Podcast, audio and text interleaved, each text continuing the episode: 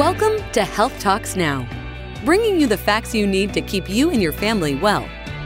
We're happy you're tuning in today. Baptist Health is committed to providing compassionate, high quality care that is centered on you. Listen to all of our podcasts to hear from Baptist Health physicians about the latest medical advancements and treatments. And get trusted information on timely health topics from our healthcare professionals.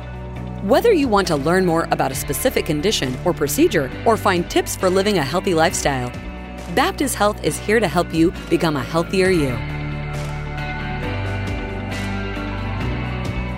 Welcome back to another episode of Health Talks Now, a podcast brought to you by Baptist Health. October is Breast Cancer Awareness Month. Breast cancer is the most common cancer in American women, except for skin cancers. It's estimated that in 2021, approximately 30% of all new cancer diagnosis in women will be breast cancer. On average, a woman is diagnosed with breast cancer in the United States every two minutes. And there are an estimated 3.8 million breast cancer survivors in the US alone. The good news is that 63% of breast cancer cases are diagnosed at a localized stage, which means there are no signs that the cancer has spread outside of the breast for which the five year survival rate is 99%. This is in large part thanks to early detection made possible by mammograms. We know that mammograms save lives and are the most accurate method of breast cancer detection, with the ability to detect breast cancer before a lump can even be felt. I'm sure we all probably know someone who's been personally affected by breast cancer, which is why today's episode is so important. I'm talking with Baptist Health OBGYN Jean Nuz, about the importance of mammogram screenings, and I'm asking all the questions on your mind as you prepare for that first visit. Well, Dr. Jean Nuz, thank you so much for joining us today. October is Breast Cancer Awareness Month, so we are glad to have you on the show to talk through some of the common questions about women's annual visits and the importance behind having mammograms to kind of answer some of those frequently asked questions and break down some of the mystery surrounding someone's first appointment. So, thank you so much for joining us today. Happy to be here. Well, let's get started by just addressing the annual women's wellness visit that folks should be having with their OBGYN. Could you kind of give us a run through of how often that should be happening? Is it every year, every couple years, depending on age, and what exactly happens at those wellness visits? Sure. Usually we see women yearly, and we really just start off with talking and going through a woman's health history and then talking about any problems that are going on. We talk about a woman's menstrual cycle, talk about any depression, mm-hmm. just any issues that may be happening in her life. We talk about healthy habits, exercise, diet, things like that. And then, depending on her age, there are different screenings that are recommended. So, usually we start mammograms, for example, at age 40. Okay. And prior to that, so if someone is under the age of 40, is there a component of breast health as part of their annual wellness exam? Yes, we talk about breast self awareness and trying to be familiar with your own breast. A lot of patients get nervous about changes in their breast, mm-hmm. and we talk about what's normal as far as hormonal changes throughout the menstrual cycle. Sometimes caffeine can cause the breast to be painful we just want patients to be pretty familiar with their breast and be comfortable, maybe in the shower, just checking their breast right. for any changes. Yeah, that makes sense. So you mentioned that the first mammogram should start around age 40. What is the schedule thereafter? Does family history play a role into that? And what should folks expect as they age in terms of the frequency of receiving a mammogram? So there's different guidelines, but generally patients will do mammograms in their 40s every year or every two years. After from 50 on, it's usually annually until a woman reaches an age where she may not feel that she would want to do treatments for a potential breast cancer. Say if a woman is 80 and right. she feels like, you know what, I really, at this point in my life, don't really want to have surgery done. So women can stop mammograms at an age, or the other guideline would be if they have likely 10 years of life expectancy, which is always okay. difficult to predict, yeah. but generally I would say between the ages of about 40 and 75 to 80 women will get mammograms. Okay. And then if they have a family history of breast cancer, is there any reason they should start before the age of 40? Yes, we always go through family history in a pretty detailed manner. Mm-hmm. And a lot of patients, if they have a breast cancer in a relative under the age of 50, they would qualify to do genetic testing. So, those patients who have a genetic mutation are tested early, sometimes as early as age 25. If the genetic testing is negative, then we usually use the relative's age and subtract 10 years. Okay. For example, if a woman has, say, an aunt who had breast cancer at 45, we'll subtract 10 years and start that woman's mammogram at 35, even if her genetic testing is normal, just to kind of have that jump on it in right. case there's a gene that we haven't discovered or some other increased risk in that family that sure. we want to find it sooner. And is that genetic testing you're talking about? Is that the test for the BRCA genes? Well, BRCA is BRCA1 and BRCA2 are some of the genes that are linked now to breast cancer, but there are other ones, PALB2, BRIP. So there's several genes now that we know that are linked to different cancers. What we do now is if somebody has any suspicious red flag, and we give everybody a questionnaire at their visit. And so if they have a yes in mm-hmm. one of the about 10 questions that we ask them, then we go ahead and do the full panel of testing for genetic mutations. Okay. And that includes, it's about 30 genes that are known at this point in time. Wow. And they're linked to multiple types of cancer colon cancer, breast cancer, ovarian cancer, melanoma, hmm. quite a few cancers. And some of them overlap, like BRCA is the most well known breast cancer gene mutation, and that is linked to breast and ovarian cancer. So, a woman may come in and have a family history of ovarian cancer and need testing, or she may have a family history of breast cancer or even melanoma.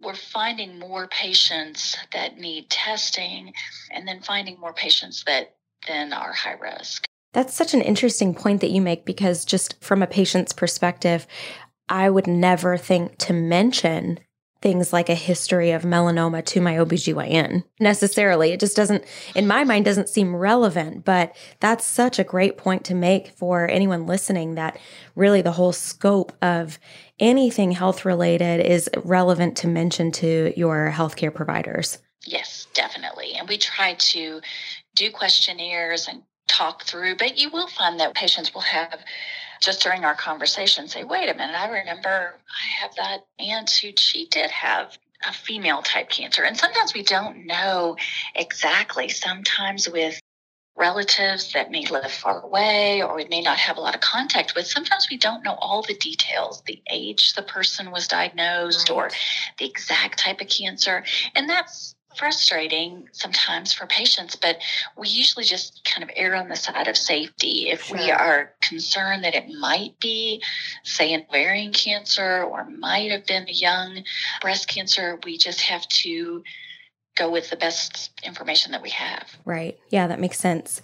So let's get into now some of the kind of frequently asked questions that we can answer to demystify the mammogram process. I know there's sometimes some anxiety, some nervousness as folks lead up to that first appointment, say at age 40 or before. So let's answer some of these questions to help folks feel a little bit more comfortable. Let's start with probably the most common question is are mammograms painful? Well, they're, they're I wouldn't call them painful it's a compression of the breast tissue between two kind of disc. And so the breast tissue is compressed but it's just gently squeezed. The mammogram technicians do a great job of trying to make a woman very comfortable. It's a mixture of trying to make someone comfortable but also getting the most breast tissue in the picture right. so that we don't miss anything I don't find too many patients find it to be painful. They say, you know, it's a squeeze, it's a little bit of pressure, but definitely worth it. Sure. So, talk to us a little bit about the value and the importance of the mammogram, what exactly they're looking for, and how that relates to getting back to you as the physician and how you might approach care. So, the value of mammogram is basically that we can see inside of the breast. And what we can see with mammogram is we can see things before we can feel them.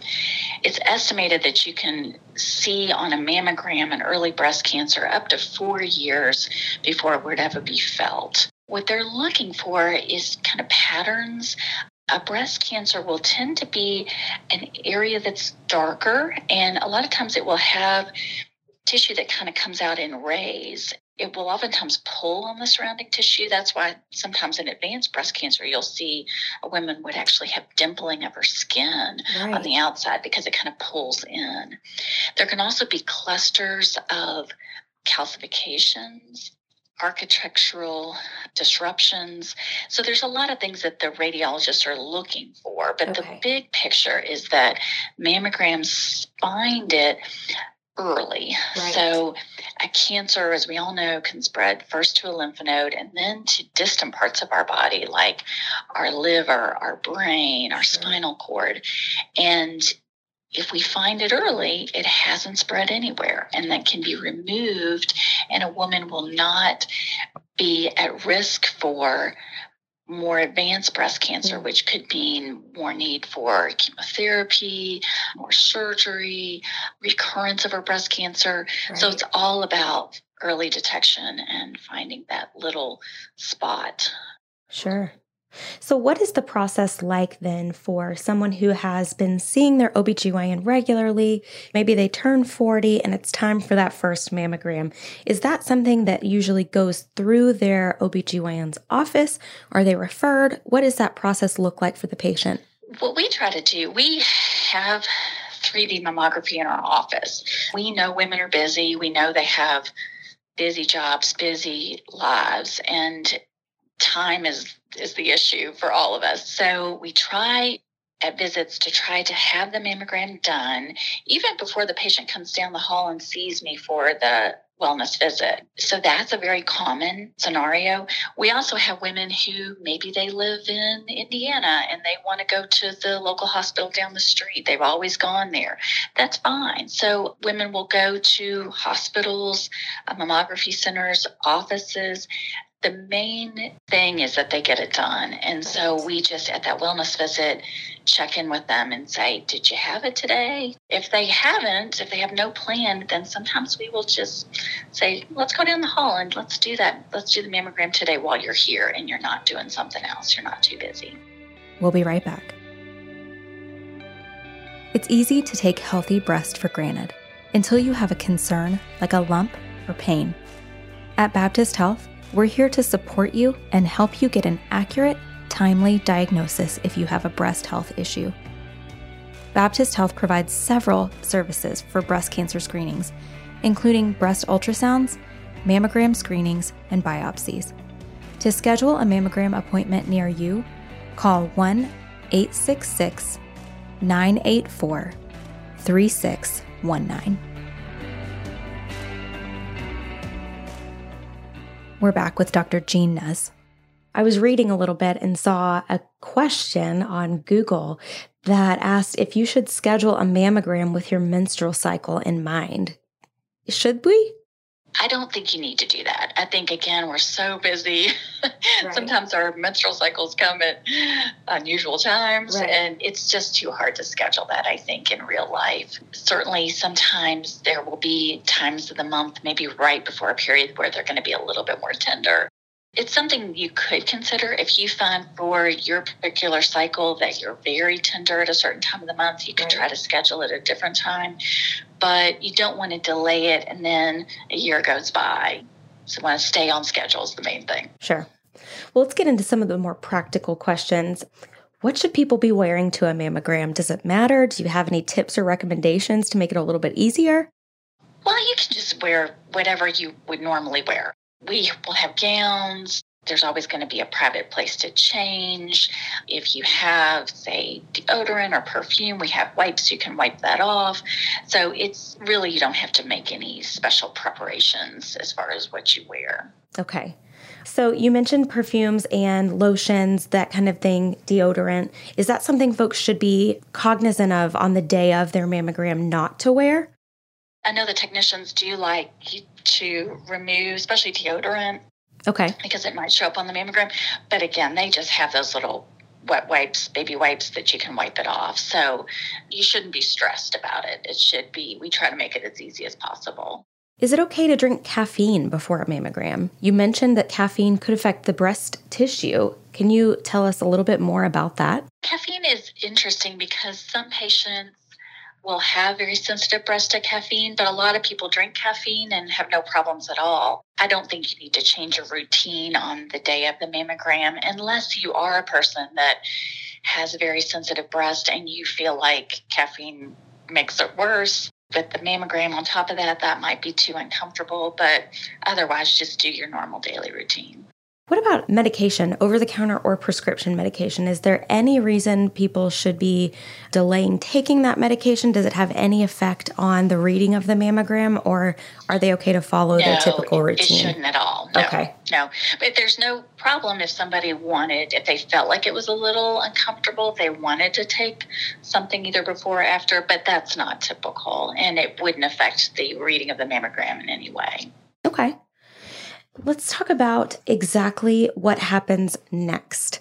So you go to the appointment, you go through the process with the technician of having the pictures taken. Then what? How long does it typically take to get the results of a mammogram and kind of what are those next steps once the results are in? Everybody's going to do it a little bit different. The way we do it is a letter is mailed directly to the patient with results, unless they are not normal, that okay. we would directly call the patient. In some cases, there is what's called a callback, and that is where the radiologist has found an area that's denser mm-hmm. and they want to do perhaps an ultrasound, perhaps what they call a spot compression mammogram, where they really hone in on one area that they're concerned about. That's going to be about 4% of mammograms typically. So we will call the patients with that and say, no need to panic, but there's an area where they're concerned about. The next step is to do an ultrasound and a spot compression mammogram. Ultrasounds really can differentiate cystic tissue from solid tissue, and cystic tissue is when there's a pocket of fluid. Okay. Um, so the ultrasound's very helpful. If they identify a cyst or a pocket of fluid, those are always benign. Okay. So that is a know. nice result to get back and sure. say, no worries, this is just a little deep cyst in the breast. It's not a mass, it's not cancer. You don't have to worry. Okay. But if that next step comes back normal, then the patient would just return for her next screening in a year. Okay if that tissue or if that screen if those images would be abnormal the next step then would be a biopsy. Okay. And then after that biopsy say the worst case scenario happens and you do identify that it is cancerous tissue at that point would the patient be referred from your care over to an oncologist to start looking at treatment options Yes, we would usually bring the patient to the office and discuss the results. And then we would set them up for referral to a breast surgeon and an oncologist to discuss the next steps of treatment. Say someone has gone through treatment and recovered and they're in remission. Is, does that have any effect on the frequency or the process of their mammograms going forward? Yes, and we will also be working with the oncologists and the breast surgeons as far as what follow up they want. They may want them to have screening at a six month interval. They may want them to have an MRI of their breast okay. to look in more detail at the breast tissue. So we will follow their recommendations. And then as far as COVID 19 goes, is there any evidence that the COVID 19 vaccine is affecting mammogram readings? Or is there any reason that women should be observing a waiting period between being vaccinated and then going on to have a mammogram? Yes. Usually it can because the COVID vaccination is given in the deltoid muscle of the arm, and your immune system, which is the lymph nodes near that area, are going to be working to make antibody. Those lymph nodes can be enlarged uh-huh. for about a month after the vaccination. Okay. So we usually tell women to not do their mammogram for about 30 days from any vaccination be at the after the second, then wait another month. Okay. So it delays mammograms slightly, but not too much. And then that cuts down on them having to go back for more follow up sure. because of the lymph nodes looking sure. enlarged. And probably prevents some scares, false right. readings. Yeah. Definitely. Now, is that specific to the COVID 19 vaccine, or does that apply to any other vaccination like the flu or, or any routine vaccination they may be receiving in that arm? You know, I, we've never been advised to do anything differently in the past. It's just been this year. I potentially any vaccine that's given in the arm could affect those lymph nodes, but okay. this has really been the first year that we've been really advised. I sure. think just because of the widespread vaccination. Sure. Right. That makes sense. What's going on. Sure. Well, is there anything else that you would like to add or questions that you may commonly get from your patients that you'd like to take this time to address or anything you'd like patients to know about the mammography process or the importance?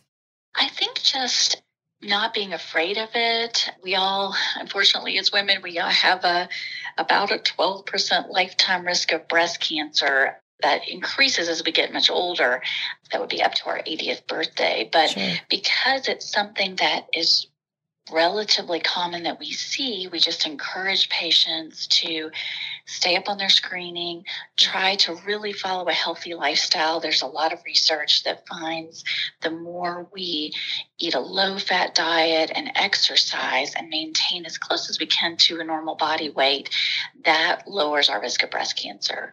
So I always encourage patients to be proactive in their health and do things that we can do to prevent a breast cancer diagnosis, but also do their screening to look for any early changes. Yeah, I think those screenings sometimes uh, folks can put them off no matter what type of screening it is. They the fear of getting the results can sometimes prevent people from having the screening done and it's understandable that it can be scary to get those results back and to face your health head on, but it's also empowering and it's also the best opportunity you have to address an issue while it's still a small issue. I agree. And I know I do understand that fear and that avoidance, but it's certainly proven to lower the chance of dying of breast cancer. And that's right. the, the main thing we want to get across is that patients, we may experience a breast cancer diagnosis in our life, but we want to hopefully find it early, move through it, go on and live a long and healthy,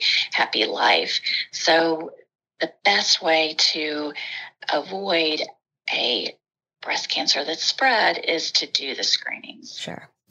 Well, thank you so much again for taking some time to talk to us today. I know it's been really informational, and I think it's going to help a lot of people feel more comfortable and have those questions answered so that they can confidently go into their mammogram screening. So, appreciate your time again today and look forward to hopefully getting to talk to you again soon. Thanks for tuning in today. If you found this episode helpful, share it with a friend or leave us a review wherever you're listening. For more information about breast health, mammography services, or women's care, visit baptisthealth.com. You can also find a provider near you using our online provider directory at baptisthealth.com/provider. We'll see you right back here next time on Health Talks Now. Stay well. Thanks for tuning in to Health Talks Now. Staying healthy is a lifelong commitment and Baptist Health can provide the support you need to lower your risks, improve your quality of life, and protect your long term health. Visit BaptistHealth.com to hear our other podcasts, learn about our services, and find more tips to help you stay a step ahead of your health. Baptist Health. Be a healthier you. This podcast is for informational purposes only and should not be relied upon as medical advice. The content in this podcast is not intended to be a substitute for professional medical advice, diagnosis, or treatment. This podcast is not designed to replace a physician's medical assessment and medical judgment. Always seek the advice of your physician with any questions or concerns you may have related to your personal health or regarding specific medical conditions. To find a Baptist health provider, please visit baptisthealth.com.